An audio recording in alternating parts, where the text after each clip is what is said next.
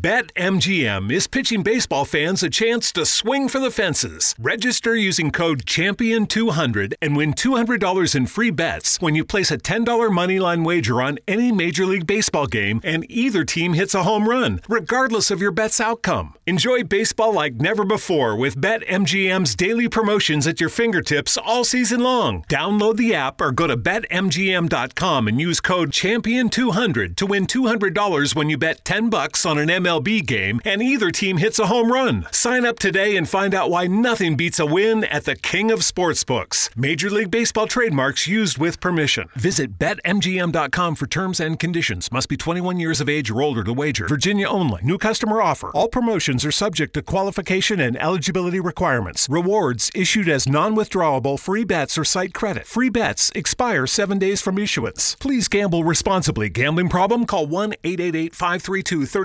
888 532 3500. Hey everyone, Robert Silver here, and as your host, I'll be asking the question in each episode Am I crazy? by tackling the most sensitive social, cultural, and political topics of the day. And today I have my friend Walter Davis on the microphone. What's going on, man? So uh, I really appreciate you uh, being a guest on my show, and um, my goal is to invite. Yeah, yeah. I want to invite more of my friends to just kind of dig deep and hopefully debate, have a friendly debate about topics that pop up. And you brought up something interesting um, when we were last hanging out, and I felt, hey, why not bring it to my audience? See what they think, but most importantly, I just want to hear more about what you think because maybe I can learn something, or you could learn something from me, and uh, hopefully make this world a little bit better. So there we go. Um, so, but this week has been, well, this past week has been a bit crazy. A lot is going on. And the most important thing is that the COVID relief package um, that Joe Biden was like, and the Democrats really want to push through. And it has a lot of juicy stuff in there, but Yeah, I'm sure this the largest one that we've gotten so far. it's the largest one for sure. Let's let's actually I actually have the link. Let's take a little looks at it here. So, according to C- CNBC, um, it's 1.9 trillion dollar COVID relief package, and it includes a lot of great stuff in there. I think personally, but I'm a little biased. Um, I actually did vote for him. You know, call it as you may, listeners, but I did. Um, but the plan does have a lot of good stuff that anybody, regardless of what party or affiliation, it, it's going to benefit you. It really is. Um, so his, hi- obviously the direct payments of up to fourteen hundred dollars is well, who doesn't want that? And last time I checked, I don't care what party you on, but uh, you can use money, for- yeah, you can get fourteen hundred bucks, baby. Which Yeah, I think especially right now, yeah, if it's like, especially right now, even though we've had a year's worth of COVID, you know, there are still plenty of people that don't have the steady income. There are plenty of people who've been laid off, but um, you know, like me personally, like it's a huge help for bills. You know, yeah, I have a steady income, but you know, bills are still keep coming knocking regardless of every situation. So That's right. And like I think some people can't understand that like just because there has been a decrease in people's wages or even jobs, people lost jobs or amount of hours. Like for me, I lost a third of my income because they, they want to try to keep me on board, but they gave me less hours, which means less pay. Um, the bills don't go decrease by 30%. You know what I mean? And your responsibilities for sure don't. And um and if you didn't pay them then they're going to call you lazy all of a sudden even though covid is kind of out of your hands right? Yeah, so the it, it is a, a funny twist you know? So yeah we get the $1400 which to me i think is just a very small fraction tip for being american basically. Uh you know like when you pass a poor man you toss him a quarter. It's like there you go you silly fucker um yeah, yeah. and then I do like the fact that they extended the $300 per week unemployment because this past Friday, my that job that I was just talking about just laid me off. And um, yeah, I'm a photographer full time, and that does bring that is a source of income. But I had a steady part time, nice check coming in every two weeks from doing something I really love doing. And I understand their decision, but that's still a that's a still portion of dedicated, reliable income that Mhm. I no longer have. So having that three hundred dollars keep me afloat as I get my bearings is really a huge fucking help, and I'm sure it's a huge help to many people out there. You know, Oh, definitely, definitely, huge, huge. Uh, it can make waves. I think the the one thing that I've noticed, especially for you know with uh, what I do for work, is that I do see a lot of people. They're like, "Oh yeah, I got my stimulus check. I'm going to come and do this," and it's like they'll understand you want to kind of treat yourself because everyone's entitled to you know doing something to make themselves feel better or you know look on the happier side of things yeah, you know i can't help but think like could that be going to a better use sometimes you know in, in I- some I- regard you know but like you know what? You know what's funny about that? You know, because I, I hear that argument. It's like, oh, people are going to squander it, or they're just going to joke around and party or whatever. But they don't realize, regardless of what they do, as long as it doesn't stay in their wallet, it goes back into the economy. I mean, Mhm, that's the mhm. whole point. It's called eco- economy stimulus package. I mean, so Yeah. so maybe that you know, really, they should be thrilled that they're going to go waste this money because wasting the money means it goes into a local business, it goes into a local restaurant, it goes into true that is true right. So if the money is moving through the economy, then we're good. Uh, if it sits in my checking account, being responsible, uh, that doesn't do anything for the economy. that is true That is So true. that's that's one way of looking at it, right? I mean, it's an so- interesting uh double-edged sword at that you yeah. know? I, if I go buy a plane t- trip uh, to go to visit family in New York, that helps the air airline industry that is desperately needing any passenger, even if Mhm. it's a stuffed animal, to go fly their plane right now. yeah so I'm that's just the way Yeah, I yeah. see it. Um, because one thing that Americans do, and correct me if I'm wrong, man, is like if they have money, they spend it. yeah that is that is definitely a uh, You can't spend you can't spend money if you don't got none, you know? That that is true. You don't talk about it unless you got it. Um, That's right. It's something that my mom told me. Um, that was that was always like, "Hey, you don't talk about it unless you got it." And then sometimes Exactly. she'd say things, and then in hindsight, I'm like, "Oh, I get it now." Yeah, yeah, yeah. and and I mean, and if if we are paying these um um institutions for wasting our money, quote unquote, you know, whatever they call they consider as wasting it, um, it goes back to the government ultimately because it informs the taxes, right? Mhm, mhm. uh, serv- through services rendered. So I, I think um, if money is flowing, not not just from the treasury into our pockets, but from our pockets to small businesses, it's totally a communal flow and exchange of money. I think that creates a healthy economy. I think that's kind of the motivation behind it to me.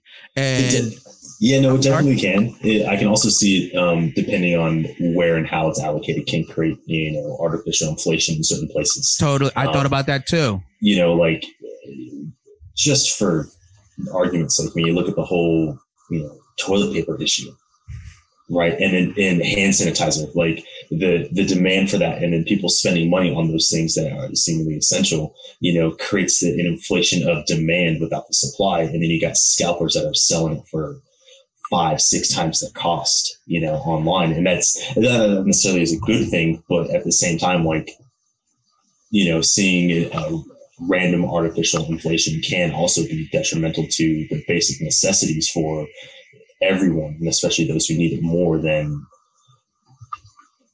anyone else, really, if that makes sense. No, you're absolutely right. We saw that uh, supply and demand and effect, and um, I think, and I thought about that too when they made that argument. Especially conservatives made the argument about inflation. I started thinking, you know, you're right. If there's more money in the economy, that devalues the worth of the dollar, right? Mhm. But right now, unfortunately, we have this thing called the pan fucking demic, and we really don't have the right to be bourgeois about our approach right about now. You know what I mean? We don't Yeah, have the yeah, yeah. luxury to be like, you know, to not do something.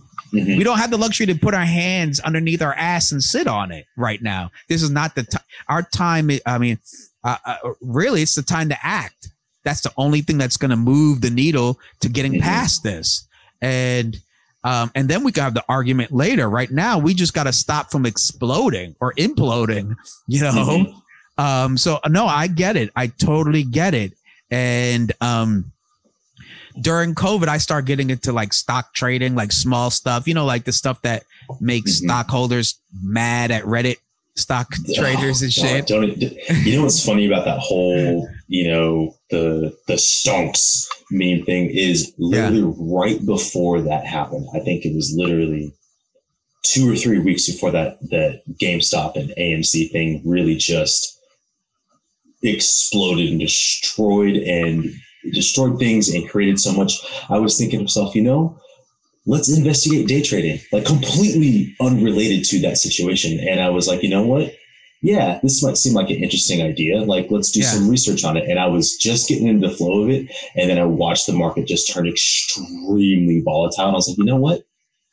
Hard pass for right now, bro. I'm just going to wait until I see how this changes the economy. Like, you know, um, it made millionaires overnight and it put so many people in debt.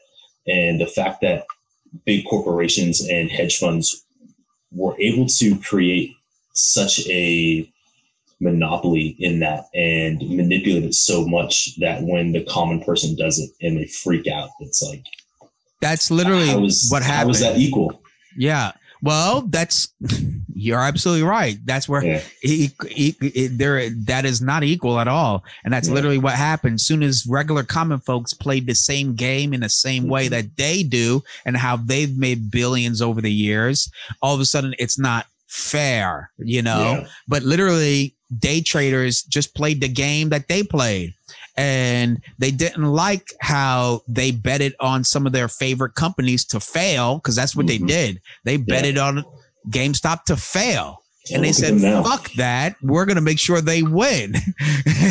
I thought it was a, such a revolution. It was such a boss revolutionary kind of a move. It was like a protest through the stock market. It was so awesome. Yeah. I think honestly, it made. It, I think arguably it made a bigger wave than the Occupy Wall Street in in its own regard. I, I, I mean, the Occupy Wall Street was one thing, uh-huh. but like this just it reached so many people, especially now since with the whole pandemic, a lot more people are at home. A lot more people were doing stock trading and in that, you know, because that was a way you could make some type of income while sitting at home, seemingly doing nothing. You get up for a couple hours, you read the market, you stay on top of it, and you make a couple hundred dollars a day, you know, or if you're lucky or really good at it, you do better. And so many people have now their lenses through internet. And yeah, well, COVID did so much. COVID more. helped with that, you know, because yeah. now you're home more.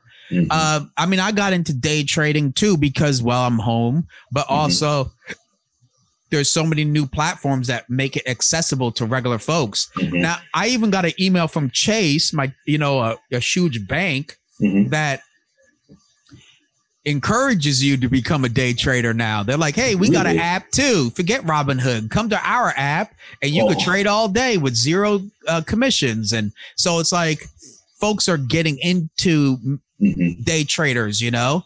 But what it showed to me is that um it showed the real power of a free market. Mm-hmm. If conservatives love a free market, then that was a pure example of a free market exercising its willpower because they said, no, fuck you. We're not going to let this company fail. And then when that happened, when free power of the free market exercised its will, then mm-hmm. all of a sudden those stock, the hedge funds and everybody said, hell no and then they stopped everybody from being able to trade AMC. Uh, not A, well, AMC was part of it, but for sure, like yeah, it was GameStop, AMC, you know? uh, you know, GameStop and everything. Yeah, they, yeah. Um, so it's like they put a halt on buying. You could still exactly. sell what you have, but you couldn't continue to invest into it while they let the hedge funds bail themselves out and put themselves in a situation. And I mean, in, in, some regard, you can kind of understand why, right? I mean, we'll take Robinhood, for instance. I know they but, came under a lot uh-huh. of fire, but it's, it's helping protect that infrastructure, regardless of whether you like it or not. It, it seems more uh, malicious than, than it is, but at the same time, like, kind of got to look at it from all angles, which is I saw a little bit from their angle, but mm-hmm. honestly, if I put down a million dollars on a, on a number on a craps table in Vegas and I lose, I don't mm-hmm. get any rights to the house to debate that I fucking lost. Yeah, yeah. You know what I'm saying? Just because mm-hmm. you've been winning for two years, You know, just because you lost this one game that ended up taking your house away or something, that's part of the that's part of the game, brother. You know, yeah. you've only yeah. been benefiting from it for years, and now you feel like you have the right to still benefit even when you lost.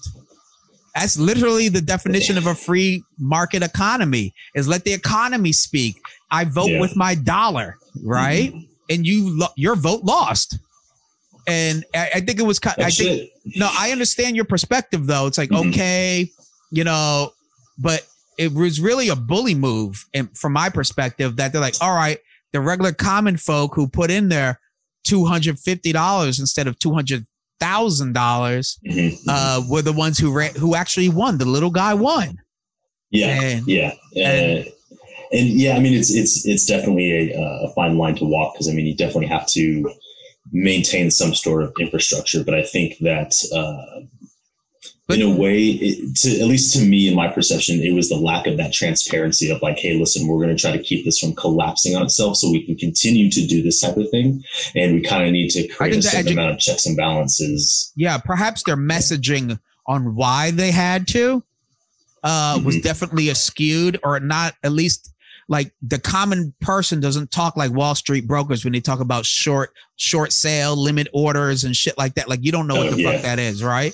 Yeah. So like I think perhaps um my brother tried to explain to me the way you did too. He was like, "Hey, the way Robinhood gets down, they they let they front you up a lot of money ahead that really isn't there mm-hmm. yet, and they had to cover that." And he's like, "Yeah, that's that's okay. buying on margin." Yeah, uh, concept. Yeah, exactly. And it's like if you traded through e-trader you would have already paid before you played. And mm-hmm. so i was like okay okay but the way it got out and their messaging was just basically we didn't like them winning because we lost. You know what i mean? So the messaging was a bit off. And yeah perception versus reality is huge. Absolutely. And that's where to many people, including myself, where I'm like, wow, okay, we thought we act, we actually played on a, e- we thought we were playing on an equal playing field, and you lost, and now you're crying because you lost and we won, you know, and that's what I think the perception of it. But quite honestly, right after that, I actually got into day trading, got my Robinhood rocking and rolling. I opened up an other investment um, stuff through Betterment. If you ever heard of Betterment, and quite honestly, my my money's up in Robinhood, and mm-hmm. but I do a lot of research. I do a lot of mm-hmm. nerdy mm-hmm. research and read on companies and try to forecast. It's all a gamble, you know. And yeah, recognizing um, I, patterns too, you know. Exactly, but mm-hmm. I think people should get in to at least understand the power of uh, money and how it really is generated and stimulated in this economy, and and what and how it, money is influenced through social and political happenings in our world. Uh, I, I, think it's it, it, you should put your money to work. I mean, if no, absolutely, else, you know, this is definitely this is the type of the type of thing that should be taught in schools. In, totally. In my opinion, you know, aside from the like, oh, I can go to school to learn this. I mean, sure, yeah, there there is that, but like in you know in in core core classes, uh, high school and things like that, like I was never taught how to balance a checkbook. I was never taught how to, you know, interview properly or, you know, understand these markets, you know. Yeah. Those and how they affect you. Huge things, you know, for a lot of people, even if they you never really follow through with it, at least have like a, you know, a, a chunk or like a semester's worth of, you know, hey, let's try to understand this so you understand how our society functions and how you, we can um, find I mean, there's a, mm-hmm. there is a reason why during COVID the stock market went up. Yeah. You know, I mean, that's how and my my my inspiration of getting into the game was that this is what rich people this is how they stay not only become rich, how they stay rich is because they're thinking of mm-hmm. opportunities and they see where the economy is growing. When they say the economy was growing, certainly neither you or I, last time I checked, got a raise. It was it was the stock market was going through the roof. And if you had money in the stock market, you were doing okay. Yeah. Or at least doing better, you know. Mm-hmm. And um, I said, "Well, I want to be a part of that game, and I'm not. I don't put all my money in it, but I put something in it. So at least my money's not just dedicated to just one dream or hope. Mhm, Like, oh, I hope I strike it rich through my lotto ticket or I get that dream job. You know what I mean? No, and um but i i it, it motivated me because it showed like how much power you could have as just an individual day trader and Mhm. that um back in the day you i remember i had to at least have like five my first time ever i tried investing at charles schwab they they start they said i had to have at least five thousand dollars to start Mhm. right so I think that was like the minimum was like 500 for like uh like maybe it was 500 but i i, like I that, knew yeah. it seemed like 5000 to me at the time okay Oh, yeah, but yeah. but um so therefore stock trading and all that fancy ass um how can i say uh jargon. yeah like stock trading it just felt Mhm. rich to say it you know and i always felt it was always right out of my grasp right out of my reach Mhm. now it's just me turning on my phone and dropping another $50 and now i'm in the game Yeah. so I think that I think that's the that's the benefit, and I, I I'll be you know what I'm going to put my money on it. I bet more people got into trading and getting more involved in stocks after that whole Reddit debacle situation. What do you think? Uh, you know, I, I wouldn't be surprised. I mean, there's a lot of people that uh, definitely would have jumped on the bandwagon. You know, I was one of those that were like, mm, no, I'm not jumping on this wagon because I could see myself holding the bag.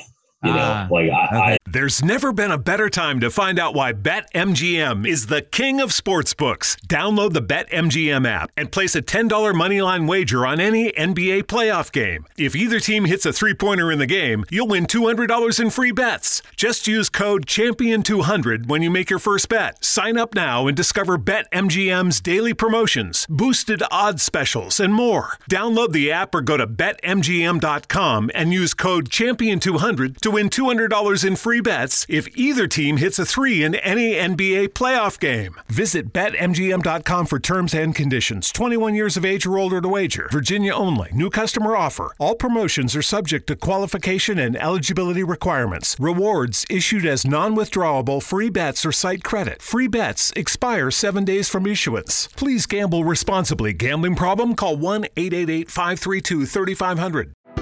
Is it acceptable to go to Mickey D's just for a drink? of course it is. But good luck leaving with just a drink.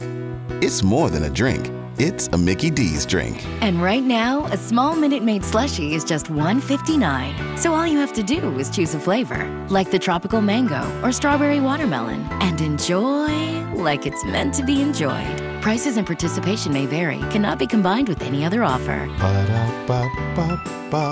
I could see myself being uneducated and just jumping in, you know, not understanding it as well as I should. You know, I, I had a plan of how I wanted to go about doing this and, you know, practice uh, paper trading and things like that with the live market just to, just to see, can I be Just successful? this? Yeah, just to mess around. And if I lose big, well, I lose monopoly money. It's nothing. Yeah. Well, you know what? I can't fault you for that, and I can't fault anybody for not wanting to jump in. Um, definitely. I still get nervous too. I put some money in crypto, and Mm. in the past three days, it's it's it's not looking pretty. So, um, unless you own own Bitcoin, like you know, when it was only two hundred dollars and now it's sixty grand. Holy I Christ! think we got like about 250 in Bitcoin right now. Oh, yeah, two hundred fifty dollars. not not nothing. Yeah, crazy. yeah, yeah. nothing life changing. Like I don't know, that's grocery shopping. But yeah, we, we have some invested in into Bitcoin at the moment. Yeah, I, I it. have been in other cryptos, and I'm praying to God any of them pop. you know. But Yeah. anyway, um, so yeah, so let's get back to the topic at hand. We have the Mhm. fourteen hundred dollar payments. Mhm. Um, again, th- I guess we're all um, and then we have the three hundred dollars per week for unemployment. And this one was interesting, which is uh that the relief expands the child tax credit and puts funds into vaccine distribution. Well, first of all, um, I think that's great because for those who are missing jobs, Mhm. um, out of work, etc., you can't quite go get a job if you got your your, your son or your your child, your daughter, Mhm. whatever, to deal with and put in daycare. I mean, that kind of goes hand in hand. Last time I checked, and um, and until it's illegal, people are still allowed to have kids. So um, that's still going to be an issue we all have to deal with. Does that make sense? oh yeah, Especially if we want half the, half the people that lost their jobs to get to get up and go get a job again. Yeah. I mean, what do you Yeah. think? I mean, I my one of my good friends has you know two kids, and you know the oldest is like six. You know, so he so six year old has to do online schooling. Hmm. I do not envy my my boy at all, and he's got a I think a two year old as well at home. Wow. Yeah, my daughter's in college, and I and I am just. I don't even want to. I'm so glad, but ironically, I actually went Yeah, to yeah. school. I got my degree online, but it wasn't Uh-huh. because of a. It wasn't because of a pandemic. You know what I mean? It was just convenient. and and that pressure. Yeah, I purposely Yeah. chose online courses while Mhm. her college courses are now online. You know what I mean? Mhm, mhm. Um, so yeah, that was the, I don't envy them, but I I'm glad that was something cool in the bill as well. Because again, that's something that whether you're a conservative or a progressive, it couldn't hurt to have some help with childcare. I mean, I don't give a damn. You know what I oh, mean? yeah, absolutely. Yeah, that's kind of universal. Um, Mhm. when you first heard about this bill, what did you? What was your first? Um, when it was passed, what did you think about it? Oh man, yeah. I've always been very cautious when it comes to this because nothing's ever free. Uh, you know, here here we are in the middle of this, right? We Yeah. we've gotten two twelve hundred dollar checks already. At least I've got two twelve hundred dollar checks since the beginning of COVID, and uh, and then now this one. And though and though everyone says one thing or another, or they're like, oh yeah, it's not going to affect this or that. You know, one, where's it coming from in that sense, and then two, like what's it going to cost us? You know, it may not cost uh us as individuals per se. You know, it may not come out of my taxes or out of my wallet or what have you. But what's this going to cost us in the end? You know, as a society, where what's what's the debt that now needs to be paid? You know, and is this Yeah, something that can yeah, then be used as leverage? You know, go No, well, no, hey, you're you right. know, I mean, we I- did this like we're going to pass this bill now or or something that's like whoa how do we fight that and kind of use like a guilt trip you know is that it's you know looking at an extreme of course but Uh, um, well, I, I, I, I see what you're saying. You know, it's like you know, freedom isn't free. You know what I mean? Mhm, That- mhm. You know, you got to fight for freedom, and um, I get, I get that. Um, I think that it kind of go I, for me. It goes back to what I said earlier. It's like, well, we're kind of dealing with a situation with none of us have ever dealt with and thought we would deal with. You know, Mhm. matter, matter of fact, still people deny it's even an issue. Um, so, so the issue is too big to ignore Mhm. and we have to do something. So I think whatever the repercussions are, it's like damned if you do, damned if you don't, right? If we Mhm. didn't put some, if we didn't try to help people out and do what we did through this uh, relief, Mhm. I mean, I think we'd be worse off because a lot of these businesses that are closing around us or some that were hanging on now have a stimulus package where money's coming into them for those Mhm. specifically tailored for those businesses that actually kept on Mhm. their staff. I think that's major right there. You know, no, And- definitely. I think that's amazing. Now, um, here we go. Oh, see, like he has a 25 billion into rental and utility assistance, Mhm. uh, 350 billion into state, local, and tribal relief situations, which is great because every state has their own different issues. Mhm. And um I think that's pretty major. And of course they're putting money into the schools because obviously the schools have no fucking clue as well as no experience in dealing with a pandemic and educating kids. So for sure we knew they already needed money before a pandemic. Let's be honest. Oh, no, I, I, I know wholeheartedly. My, my neighbor's a teacher, and Okay. um, she definitely does not get paid enough.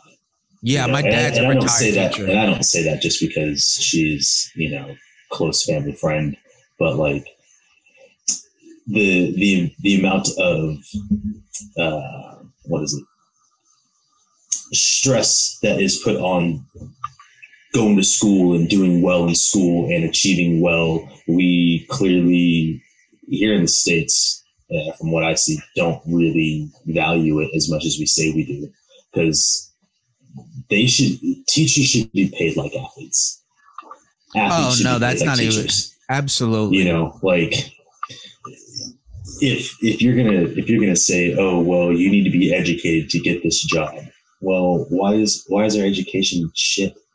Why why do we why are we so low on the on the rankings as you know the U.S. in education, in reading, education when math. we when we're like you have to have one to do this thing. Well, yeah, and it's not surprising that a lot of people kind of step away from it and go vocational. You know, I mean, I did that. I was an EMT for three years. So yeah, no, I could do a whole nother show on just um, Education. education as well as vocational training. I think, Mhm.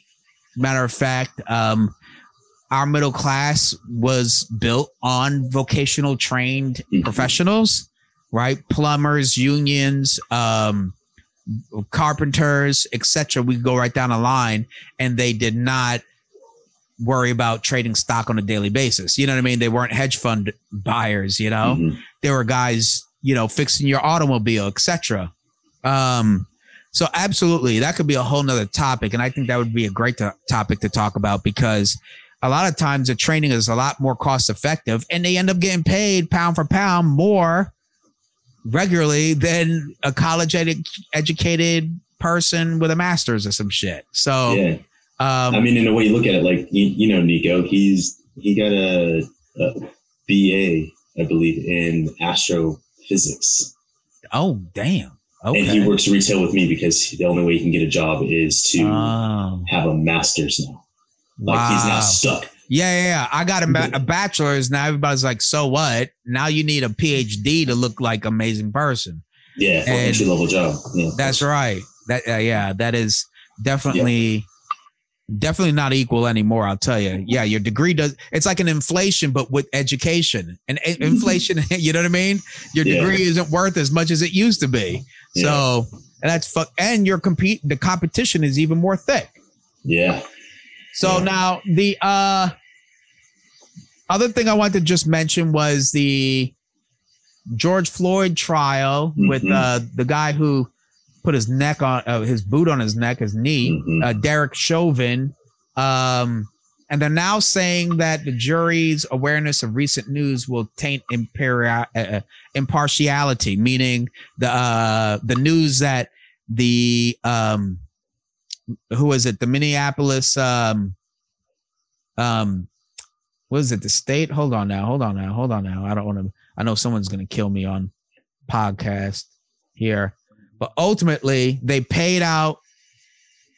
Um, they paid out George Floyd's family a whole lot of money here, and they feel that if any of the jurors now know this, it may be biased to the decision. Thus, they want to change. They want to change the jury and all that other stuff. And ultimately, he's basically blaming the police department for his misconduct, um, because the training and the training when he put the knee on his neck was actually approved training Mhm. but I believe, and I, you know, I, I don't have the document where, but Mhm. they they only say only put it for a very temporary amount of time, and once the uh, the person is restrained, which he was, he was handcuffed and his hands on his back. Then he's supposed to let go, but he stood there for you know, you know, as we minutes, know, yeah, oh, right under nine minutes. Mhm. So I'm trying to ask, um, you know, some people were saying on the radio today that him talking about the we should blame ultimately the police training that he's trying to create an uh, an excuse to basically get out of out of um being held accountable, Yeah, right? it's, it's it's that blame shifting kind of thing, and you know, don't get me wrong. I, you know, I'm a huge, you know, supporter of our law enforcement, and you know, so many people are gonna look at, you know, cops and everything and go, "Oh, all cops are this," and it's like actually, it is quite a small percentage. You know, not all cops are this bad, and then as things continue to develop, then everyone gets, you know, dicey. But you know, nine minutes is an exceptionally long time. You know, if you sit at home for your, uh, and do this, you say, okay, just sit quiet for 60 seconds. And if you're conscious for the 60 seconds of how long you're waiting, that is a long That's a long time. And for nine minutes to be like that, there's no amount of training that should be actively told to go, yeah, don't uh, don't obstruct airway or, or blood flow, you know, to the head by kneeling kneeling on someone for nine minutes and go, oh, I was trained like that. That's their fault. Where's where's that common sense? There's there's a degree of no, you were negligent. Yeah, there's a there's a point where it's just personal responsibility. Absolutely. Forget forget law enforcement, forget a badge, forget all that mm-hmm. shit. It's just a human on human. Like that just doesn't seem right. You know what I mean? Yeah. And um and we're also talking about a, a, an officer who's had a history of misconduct. We're, we're not talking about a one-time issue from a police uh, officer. Mm-hmm. I mean, mm-hmm. he has a history, and unfortunately, when you like when you mentioned a few, you know, these are a few bad apples. Let's just say it is right, but it take it, it seems like departments are willing to brush over or protect um, mm-hmm. a lot of these small bad apples, you know, and that's an issue. Um, statistically, I, I black, huh? No, go ahead. Sorry, go ahead. I was going to say statistically, black people do want law enforcement. They do want um, law and order, quote unquote.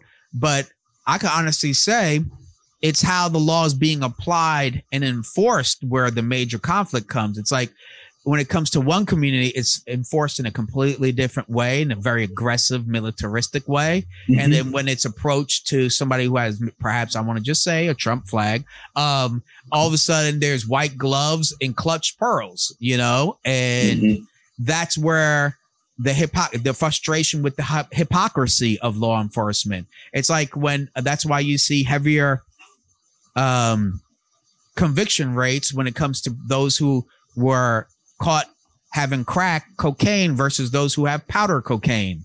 And it's really because it's being targeted um, more heavily yeah, that, on a demographic, but yet it's still cocaine. Mm-hmm. No, 100%, you know, and it's. So, like, how do yeah. we. So, so we're. Okay, so we're. All right, so we have Derek Chauvin here, right? Um, you had three other officers standing looking around as if they lost their britches, right? And didn't see for nine minutes.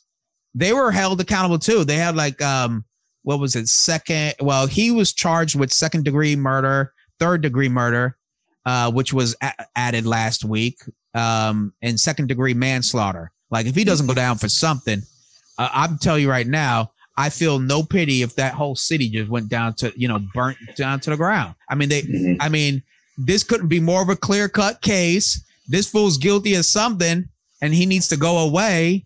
Not aside from his history, he uh was videotaped for nine minutes while innocent well citizens were like, dude, this is not right. And he stayed on his I'm sorry, were you about to say something?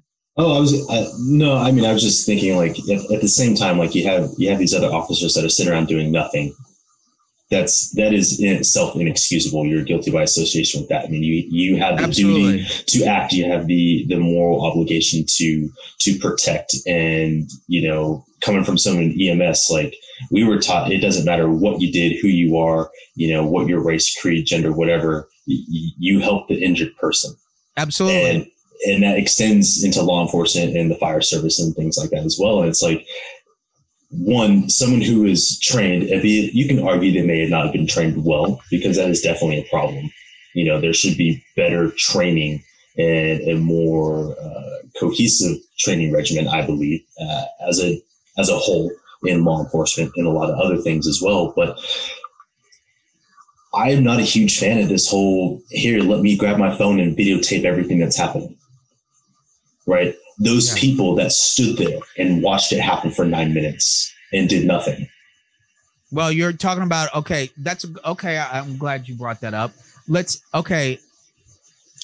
First of all, we're talking about um, a couple of bystanders that are African American um, against this white officer and mm-hmm. other officers who weren't. None of them were black, armed not only with the law but armed with guns mm-hmm. and the right to use them.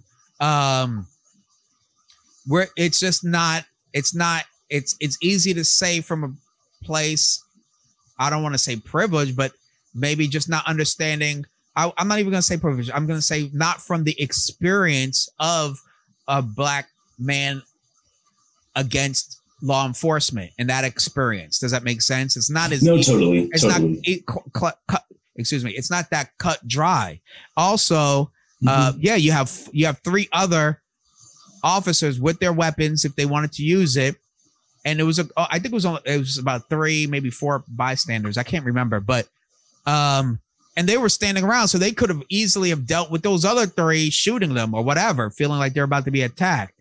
So I, I, I certainly cannot put any onus on the bystanders. It's not their responsibility. Oh, not not saying it's it's it's not their responsibility or whatever. It is their responsibility. It's just that here we are. We've bred this culture of let's watch tragedy and film everything and and do nothing. Okay. Uh, don't get me wrong. The, Yeah. filming for the sake of a, a legal standpoint is, is one thing. I totally I get that. I understand that to try to protect yourself as well. You have But- your consti- you have a constitutional right to Mhm. be able to do that. Exactly. Um, but it, but when you look at the everything, not just this situation, it's it's quite um, But there are a lot of cases where if it wasn't filmed, it, it was absolutely written in a police report completely differently. oh Uh, so so there's true. plenty of history where you can't quote unquote um, promise to get the exact honest truth from law enforcement either. They're human and their and their Mm-hmm. of their their their their ability to be to lie is just as good as a thief. Okay, Mhm. we're all human. Um, regard. Okay, so let's just say uh, you can't you can't uh, uh, we cannot put the onus and the responsibility on the shoulders of three citizens, unarmed black citizens, versus four trained, paid, trained officers to know better.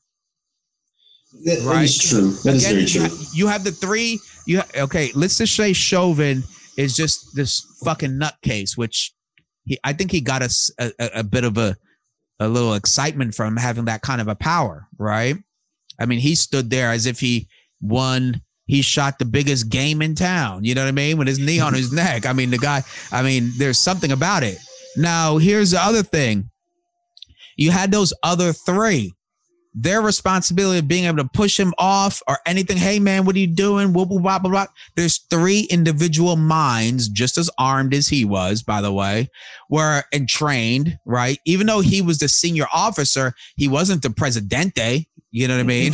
he wasn't. He wasn't the sar. Uh, I'm not sure if he was a sergeant, but he wasn't like a captain. I, either way, he could have said they all could have done something, and they were trained. Supposedly, you know, cops are trained in conflict resolution and there was zero resolution or even zero empathy given uh, during those eight minutes and 45 seconds. Mhm. so so the onus honestly is in those who are trained to serve and protect. I'm sorry when you get the ability to place judgment on someone's freedom as police officers then you have more of a responsibility. You're held to a higher standard you know because you have the gun you have the cuff and you have the law to back you up. Mhm. therefore you have more of a responsibility to wield that sort of power more carefully. Mhm. does that make sense? You don't you, you don't ask a thief you know to be uh law abiding and say hey man you know better than that. No he's a fucking thief. You know what i mean? And uh, but a, an officer is like no you really do know better than that. You're you got trained at least Mhm. supposedly right does that make sense what i'm saying No, absolutely. so some random passerby with his iphone i think iphones if anything have leveled the playing field because there have been countless cases where it has not been recorded and nor has it been believed Mhm. um, where in which um, the story just wouldn't be believed. Let, let, um, like the story of uh, Emmett Till with this little 12 year old playing in the park, and somebody calls up the police saying there's a kid waving a gun around. And, bef- and within 30 seconds of the police officer arriving, the kid's already dead on the floor. And he's 12 years old at a playground. Mhm. And if that wasn't recorded, it could have been easily been misconstrued. Okay. Mhm. Um, so with all that said, I, I just I think there is a place for recording. And matter of fact, I think it just holds everybody accountable because I'm sure there are times where officers are getting screwed over, you know, somebody wants to play the the victim card, etc. Mm-hmm. And they were just a fucking no good dirty thief, you know, and it saves a cop. And I think that's cool too. You know, yeah, absolutely. absolutely. Right is right, wrong is wrong. If you get caught, it's because you were doing wrong. Yeah. Does that make sense? I no, mean, absolutely. Yeah, yeah, a badge doesn't make you more right. Does that well, make some, pe- sense? some people think it does, but it- Some people do. But Yeah. here's the thing: if if we can get to a point where law, uh, law enforcement is truly enforced, more equitable across the line, the racial line, or neighborhoods or whatever, then I think the respect of law enforcement would increase. Nobody wants anarchy. Let's be honest. Despite what people think about Democrat, nobody wants anarchy. I don't want to have to poke out my and hear some noise and think someone's trying to break into my house. Like, who wants to live like that? Nobody does. yeah. Okay. But I think just being, but people do want ec- not only equality, but equity, meaning, mm-hmm. you know, share. We want it to be fair. So, how, mm-hmm. what is your suggestion of like, from your perspective, where's the fair come in? Like, how, how, do you apply fair? What do you think? How would police officers like to avoid not only he, he how would police officers be able to heal from this tragedy of like without having another George Floyd situation? you know, I I don't think there ever is really going to be a one answer solution. It's going to be the sum of its parts. There's got to be a lot of different things on multiple different uh, directions. You know, uh, education from uh, you know law enforcement having uh, better tools for conflict resolution, and you know being finding ways to do that. You know, it's going to be conflict resolution is going to be different in you know every city. You know, the conflict resolution here in you know San Francisco is not going to be the same as in Chicago. You know, not to say that one needs to be more militarized or aggressive than the other, but the approach needs to be has to be different. You know, everybody is Like a different tailored approach. hmm Um, as well as you know us as a society we also need to be on the same page it is a two-way street you know like just because you get pulled over by an officer does not mean you need to be an asshole i mean you can No. argue you can argue that you know because you know uh, you know me being you know caucasian male you know the few times that I got pulled over, you know, I was I was honest and respectful to law enforcement, and I didn't really get into trouble. You know, I know I know for a fact that that's not the case with everybody else. And, you know, I get that.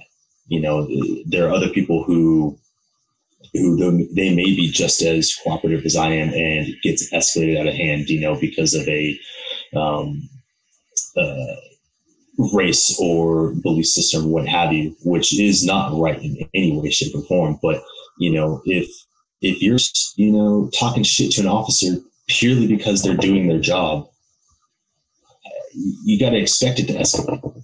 You know, like if you're if you're unnecessarily being an asshole, you, you kind of deserve that. Don't be the asshole. Right? Okay, now now um apart okay, so your logic may be um okay, so for I'm gonna honestly say this comes off as like, you know, like people would take that as victim blaming, like blaming the victim for getting their ass beat by a cop.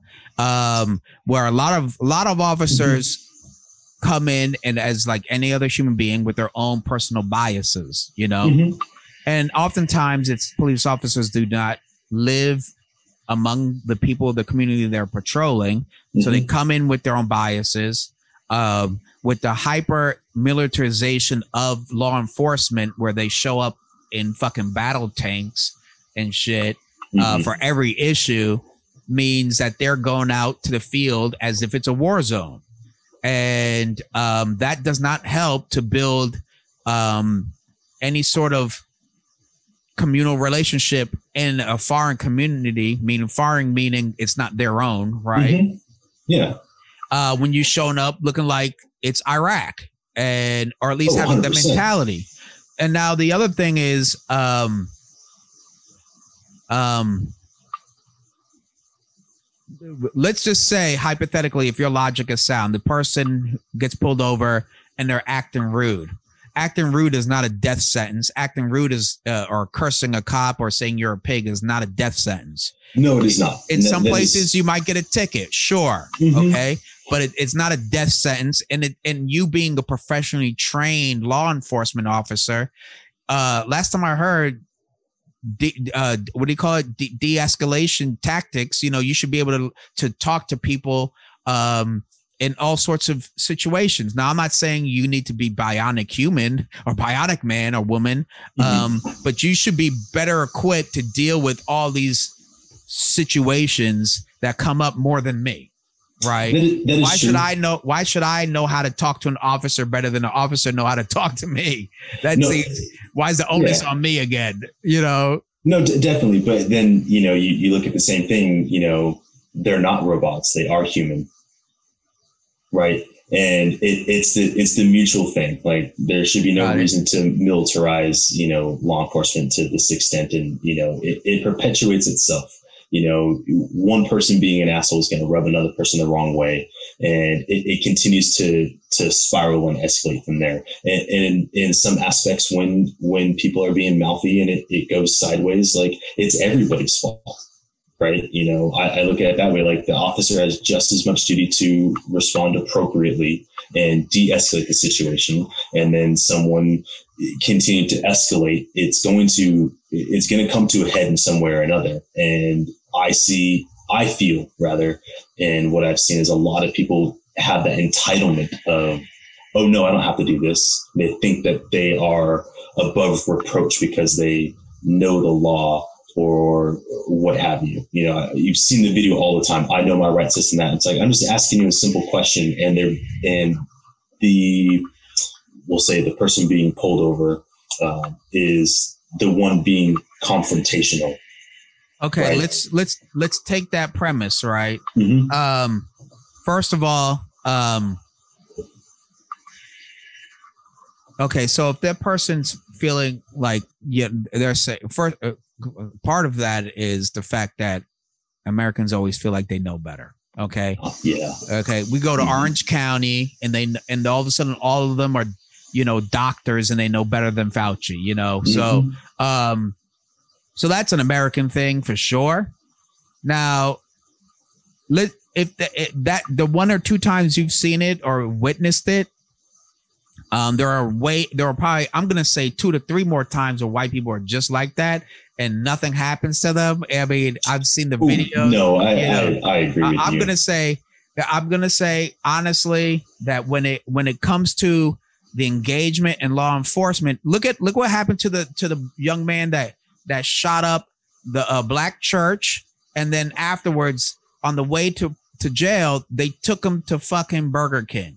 Okay, so yeah, yeah, that's that's they that's took him to Burger they took him to Burger King. That's absolutely So- fucking disgusting, to be honest.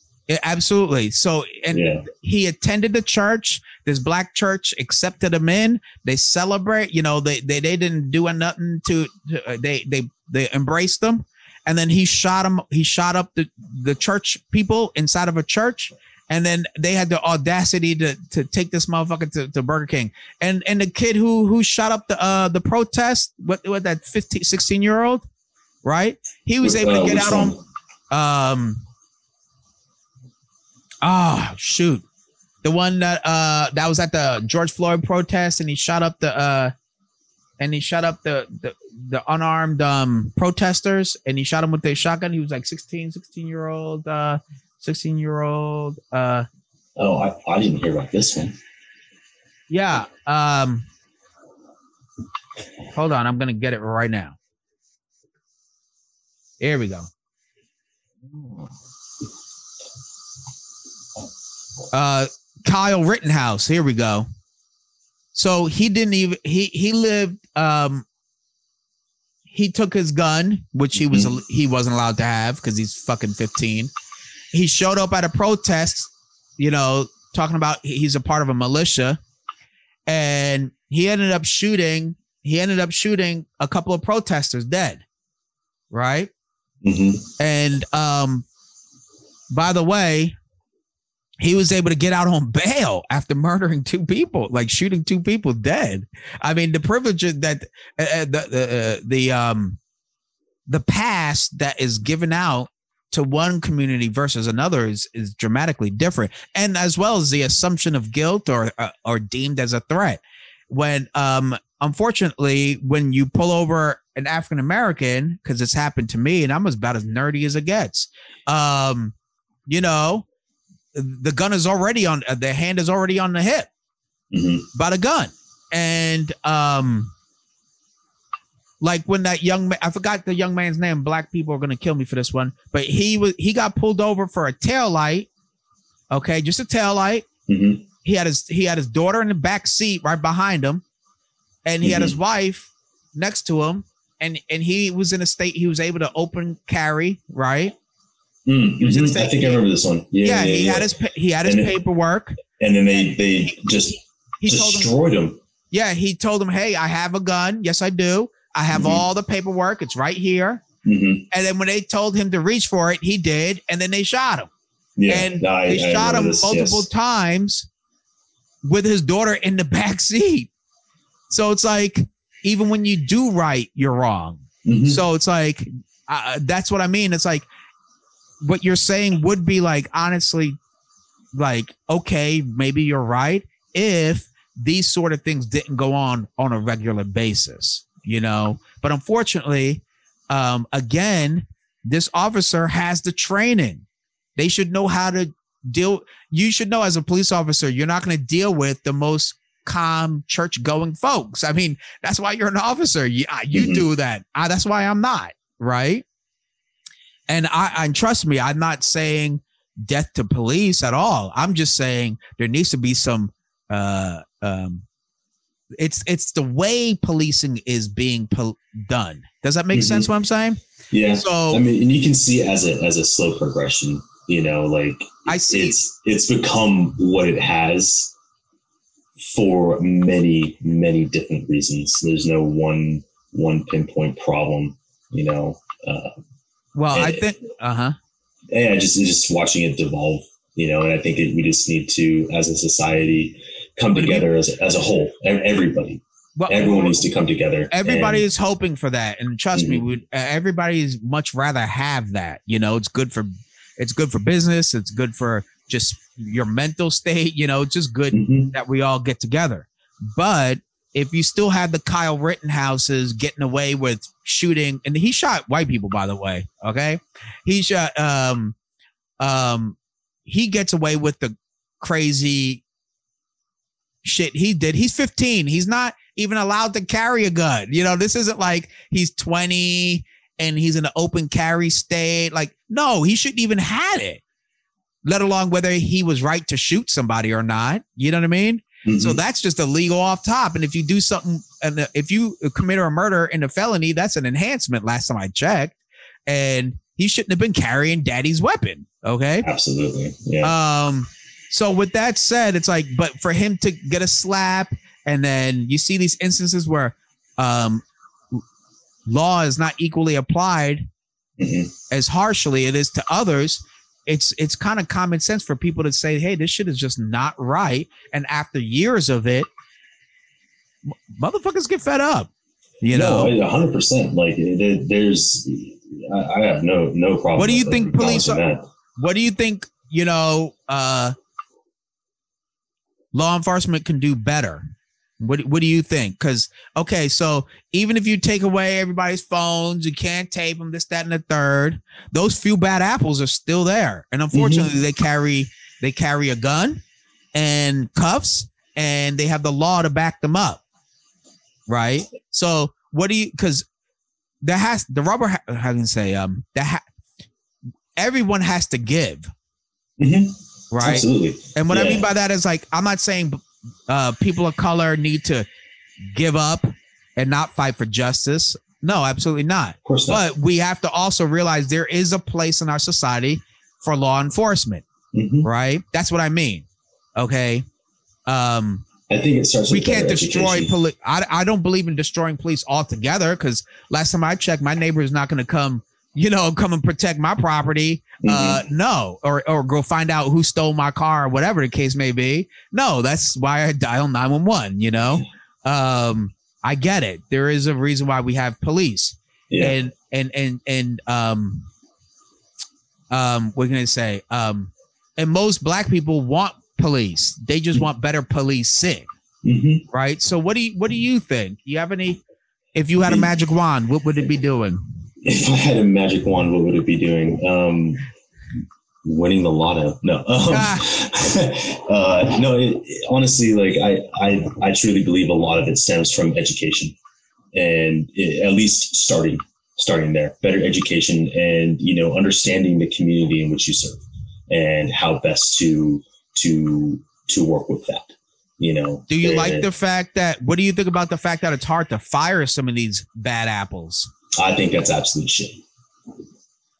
You know, You know. you, you know, we're we're an at will state, right? I I could be fired tomorrow because, Except No. if you're part of a union, though. well, yeah, I, sure, yes, Go yes. It's hard to fire bad teachers. It's hard to But see, the thing is, like, I, I feel like if you have an appropriate track record, union and uh, tenure shouldn't matter. If you're shit at your job, you're shit at your job. Just because you've done it for 10 years doesn't mean you're any better. And if you start to, to suck at what you're doing, then you either need to improve and show that you're improving or get out. You know, like it, there, in my opinion, there's really no excuse to hang on to bad apples. Oh, because he's part of a union, they're going to fight for the. Well, no, you're you're a piece of shit. You well, why do you think it's so hard for police officers to hold other police officers accountable? Um, for fear of being victimized themselves. You know, uh, you know if they're if if you're afraid to stand up for what's right because you're afraid for your job, because at the end of the day, it's a job. It's Don't what puts think- food. But don't on you think table. there's like a commu like a um like a not a community um don't you think there's like something bigger th- that kind of says institutionally within law enforcement that you know it's blue lives versus everyone else's lives and like this kind of like secret society brotherhood where in which you do not betray your fellow blue brother and no matter how fucking racist or fucking outrageous he is, you just zip your lip. You know what I mean? Like, I mean, there's got to be some Mm. way to break that blue wall where it's like, if wrong is wrong, you report it, uh, um, and hopefully they get rewarded for reporting bad conduct because it makes us all look bad. Because bad, but one bad apple Yeah. does really make it harder punch. For the Mhm. rest of them, does it not? No, absolutely. But I mean, if you're if you're in fear for retaliation, then you know why would you say something? You know, to be to be completely fair, I mean, I You said what? If you're afraid of it, if you're afraid of if it, you're afraid of retaliation, That's exactly Why would you Why would you say something? exactly, I- exactly. I quite literally dealt with that situation where I was in a position where, you know, this issue had been brought up, and all I wanted was for it to stop Mm. right? I, I'm not looking to fire nobody. I'm not looking to to railroad someone else's career, but this behavior needed to end. And I was conflicted about bringing it up because I don't want to rock the boat. Right. If, if I'm the one who rocks the boat, everything, everybody's now staring at me, and anything that I do can now be brought against me because I have brought, you know, things to light. You know, it's the it's the, the same thing with the whole the whole whistleblower element, right? I I value my income sometimes a little bit more than what's right. Right. I, I feel like that's part of the, the problem. If I'm going to be penalized for trying to do the right thing, why would I want to do that right thing? Because I'm now in jeopardy, which I is not a good thing. It which is not a good thing. And I think, unfortunately, in this case, it usually means life or death for some people, Mhm. whether we keep this bad apple on board Mhm. and uh, just for the sake of you know, going along to get along. And I think that's part of the problem. Again, mm-hmm. if we want to, from from my perspective, if I was law enforcement, if I want to build a stronger trust and a bond with a community that I'm trying to serve, that does exactly the opposite, right? It builds mm-hmm. distrust and it, it, makes you almost the enemy of, you know, it looks like a, a patrolling enemy force, if you will, mm-hmm. a foreign force in my community versus one that is a integral part of my community, you know? Mm-hmm. Um, yeah. So it, it, it just seems like, you know, I know it seems logical, it makes sense, but doing that and protecting those few bad apples makes the rest of them guilty by association. Absolutely, which is and, still neither which is, no more right or wrong than than I'm, in itself.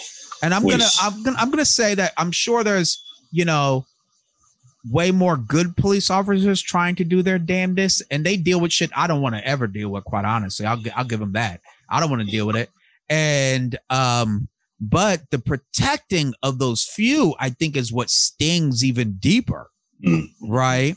It's not all. It's not that they just have a bad officer, but not they protect. Sometimes I'm not saying every single one.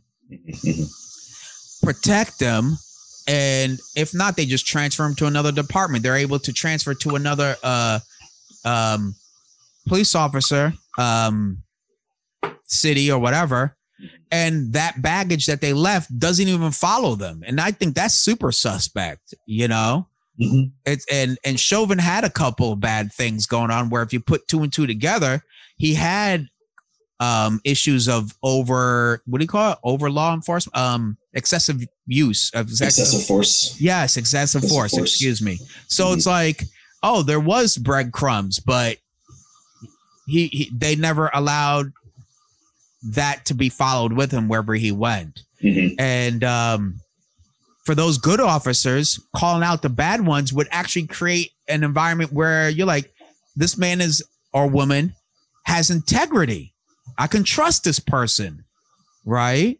Mm-hmm. And unfortunately, just be, silence is not a good option. It's not a good issue. I, it just seems common sense to me. Yeah. But but then at the same time, you make a good point about how you know, um, you know, trusting someone. You know, if if you're labeled as a snitch or a yeah, whistleblower yeah, in, yeah. in high stress situations where it's required to have to use that type of force. You know, let's look at uh, an armed robbery of a bank right? We'll take a look at an extreme like um, you know, automatic weapons, the whole nine, right? You know, if I can't trust the guy next to me, no, that's my I, life. And that's other lives as well. And I think that in, in that bit of what you're saying earlier, you know, like it's us versus them, you know, it could be some of that mentality of like, I need to trust who I'm with. I need to trust my partners and my team when it comes to dealing with these high level threats. And unfortunately, it, no, you're right about that. And I obviously I I, I understand you want to be able to trust the person next to you. Mm-hmm. Um, but you know, at least not, in the context of, of of saying something, right? No, no, no, no. I get it. I get it.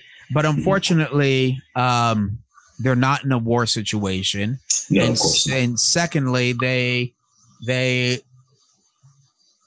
it should stop applying soon as there's a breaking of the law. I mean, you know what I mean? But it doesn't. You, that logic makes sense if we're both sitting in a in a, in a foxhole, right? Absolutely. Like, like I got to be able to trust you, brother. You're gonna pull that trigger to save both our lives here, and and a lot of them do come straight from a military background. Okay, cool. But you're in a civilian situation, um, and again, you know, when it comes to breaking the law, whether you're in the military or not, you'd be held accountable. And there's Absolutely. a lot of things that are done where if it was in a civilian context, you would be arrested, or mm-hmm. even in the military, you'd be what do they call court martialed? Yeah, court martialed you know, and and, uh, and held yeah. accountable. Mm-hmm. And and I think there's there's something going on, and someone's benefiting from it. So you, there's nothing that goes on where in which someone's not benefiting. That like when we talked about Robinhood and and Reddit, you know, those hedge funds benefited from the policies that regular people benefited from until they mm-hmm. didn't. And of yeah. course they were upset. So in this case too, for some reason, I guess they well they do benefit. That's why they folks are silent. No one rats on each other. But I just don't see logically from being a civilian how that makes sense and how that creates a stronger bond between the two communities. I, I do. Don't, I don't think it does. Uh, um, Oakland got a new chief, mm-hmm. and um, he seems to be hitting the ground running, as far as I could tell. I got to do some research on him, and um, he is from West Oakland. Okay, he went to McClymonds, and like okay. he's from West Oakland. He, he's a brother, you know, and he's hitting the ground running. And I'm actually like, I thought that was like a, actually a, a, good way to do it. Like this is a predominantly black and Latino city. Mm-hmm, you got mm-hmm. you got somebody who grew up right in West Oakland, not the easiest mm-hmm. neighborhood, and he earned his way up to be a chief. I thought that was pretty awesome. Yeah. Um, give credit where credit's due. I thought that was yeah. great. And he heard about the rise in crime, uh, assaults on Asian seniors, Mm-hmm. Um, and he acted immediately and trying to come up with programs, initiatives to battle this situation. And um, I think that I know this may get some people pissed off because some people are just totally, totally, totally anti-police. Mm-hmm. Um, I'm anti-wrong policing. Does that make sense? What I'm saying?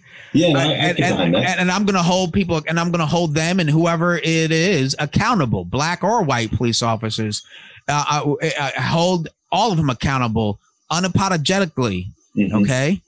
Um, but I think what this new chief is showing is a fresh and approach to policing a neighborhood in a community he is accustomed to. He knows this community.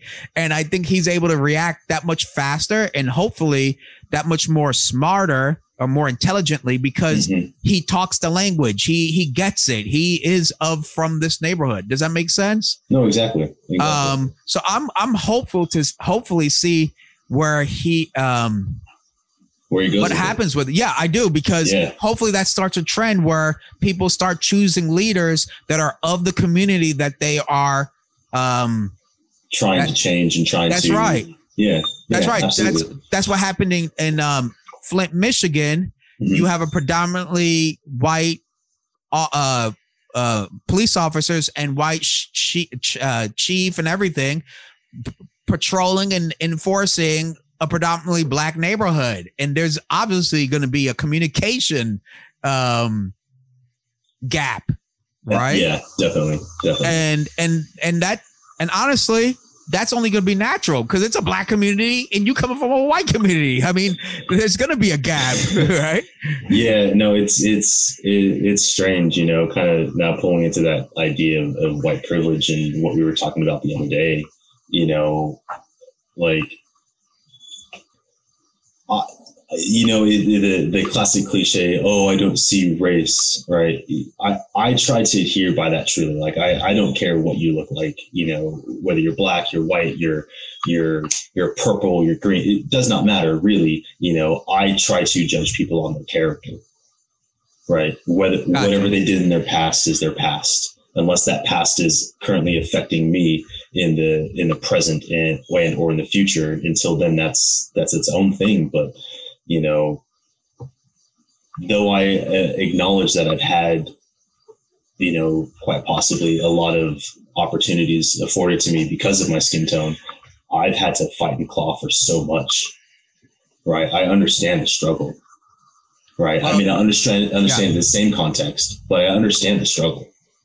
Now, um, a lot of people will, well, especially nowadays, climate, they're not going to boo-hoo about your struggle. You know, of course not. Not, not, not me. I'm not saying me personally, brother. I'm not. No, I know. I get you. I get you. You know, but that I, I could honestly, um, um, and we all have our own struggles. I'm not going to say mm-hmm. everybody's life is easy. You know, I don't give a fuck. You know, even rich people cry. You know, um, they just cry dollar bills, y'all. But uh I want to cry like a rich man, okay? Just one day. Anyway, so sort of my tears with the hundred and be like, okay. You know, just grab, you know, just grab a hundred dollar, wipe that that uh wipe my lower eyelid. That crocodile tear. Yeah. Exactly. Um but I think Cornel West uh talked about you know, the age of color blindness. And I think we should be the exact opposite. And I'll tell you why.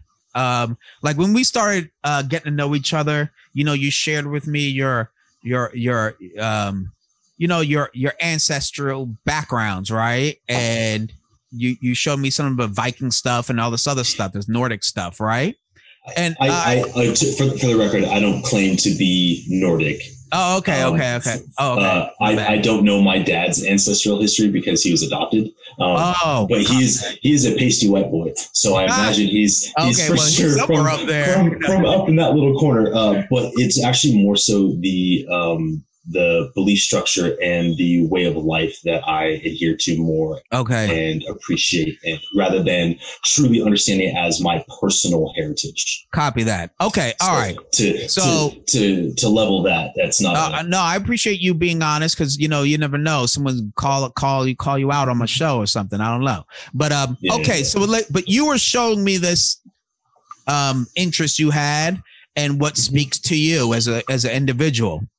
Being that that is not part of my background, it, it intrigued me because it's different for me, and I Mm-hmm. liked it because it's something different. I'm like, oh, okay, that's cool. And there's certain values. I'm like, oh, okay, I get it. It's very dope, and I liked it. And um, now recognizing each other's differences, we get to and acknowledging each other's obvious differences, Mhm. right?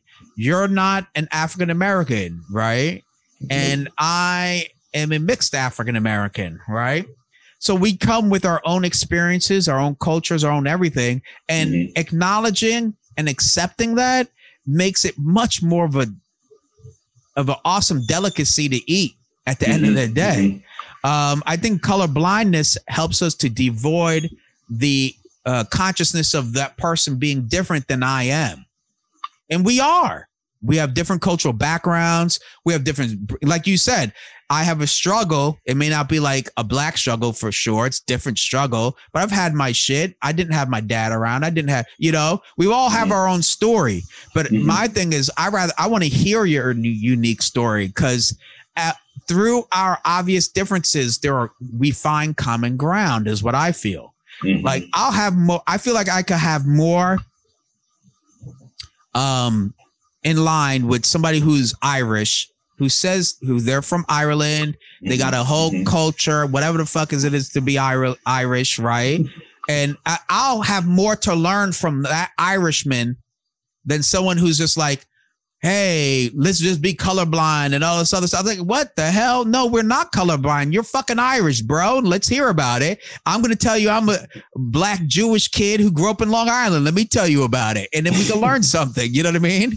Yeah. And I think to me, it's just the fact that I think color blindness was created in a way in which to hide the inequities that exist in our society, like almost brush it aside. And also, what it does is it helps. Um, I know this is gonna get people upset. It's it, it helps uh, white people to not have to learn about black people or people of color because we're all colorblind. So what do I I- have to learn anything? No, yeah, I mean, I, I, I definitely agree with that. You know, you definitely look at it on a, on a, on a wide scale. You know, yeah, it's, it's, But it I as a learn- cop out. I want to learn different. That's what makes it awesome. That's why we travel. We want to see Mhm. different. Uh, Mhm. we- I want to go to Italian, uh, Italy, and listen to Italian speak Italian. I want to Mhm. go to Mexico and listen to Mexicans speak Spanish. Like, Mhm, mhm. like that is what makes this global economy and global population such a beautiful thing to me. And you ever noticed, like, for the most part, most well-traveled people or people who at least go outside their immediate boundaries are a mm-hmm. lot less racist. you know what I mean? No, yeah, and it's, If we stay in our pockets- I'm Because I sorry. mean, you, you know, you said it. You said it well the other day. Like, why is it that when other people come to our country, they're immediately labeled by a thing, whether Yes. you're black, whether you're white. But when we're cla- over in, Mhm. you know, over overseas, it's you're Italian, you're German, you're French, you have a country, you have you have this. country, yeah. Whereas we look at like just the the color, basic fundamental of a difference their appearance. and woman, black, white, color. Yeah, you know, it's- totally. it, I never, you know, that was that was kind of eye opening to me, you know, to to hear that, you know, and that's um, that's quite uh, quite disheartening in a way. It, it is. It Yeah. is because um, America. I mean, I do love this country. This is the as as James Baldwin says. This is the country I know. This is where I grew up, Mhm. and um, this is my land as much as it is your land. And you know, we've all sweat, we've all cried, we've all bled some sort of way for this country to be as fucked up as it is today. You know, and Mhm. and for that we have the right to wave our fist when we're upset with a policy. I that is what makes us makes us great okay? Um i think i think that's what makes my argument of being even more embracing of our differences versus ignoring our differences does that make sense if No, we embrace definitely. if if if imagine if democrats and republicans embraced what makes each other fundamentally different they might actually get some shit done That, that is true. That is true. Um, but uh, it- it's does that make sense what i'm saying no, So, yeah, like- it's it's it's brutal because it's like, you know, we'll we'll take you know something as simple as like a um, you know the election. You know, so many people were against Trump and so many people were against Hillary, and your bias will people would refuse to hear what the other had to say. Right. I think- for, for better yeah, or yeah, yeah. worse, It, it's the the lack of um, you know being able to sit down and have this tolerance conversation. lack of Yeah tolerance like you have to be able to listen to the other side agree or disagree is is irrelevant but you need to be able to have the ability to sit down communicate and, I think, and um, learn. you got a new topic for a future show. Yeah we we've lost the art of well just talking you know we don't debate. Well don't- i don't think we we, don't we even- lost the art of even- talking.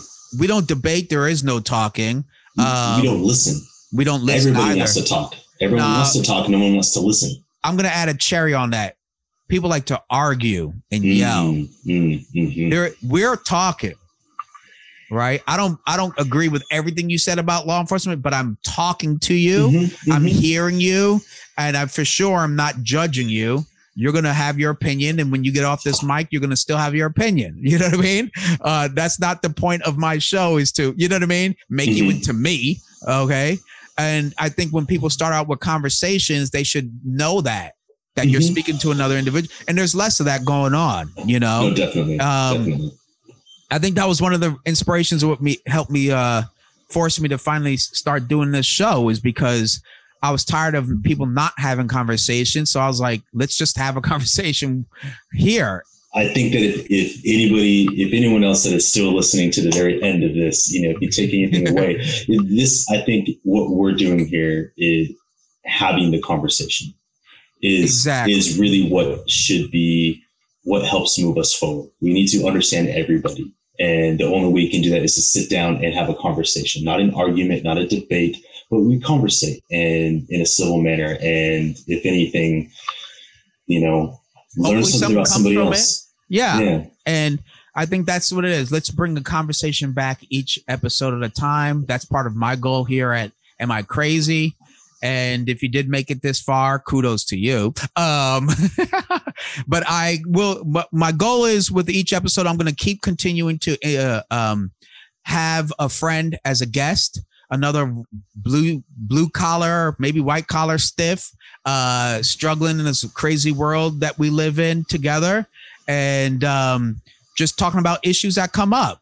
And I really appreciate everyone for listening. And of course, Walter, thank you very much, dude. I think I'll bring you back on for a future episode if you're Sure. down. I'm Okay. always, always down. All right. So if you if anything in your life has you thinking, am I crazy? Then please head on over to patreon.com to help support this podcast. Your monthly support allows me to continue to provide crazy content and to improve the quality of your experience.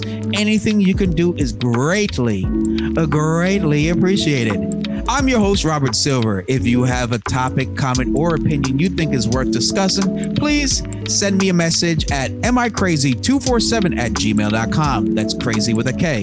Thank you for listening.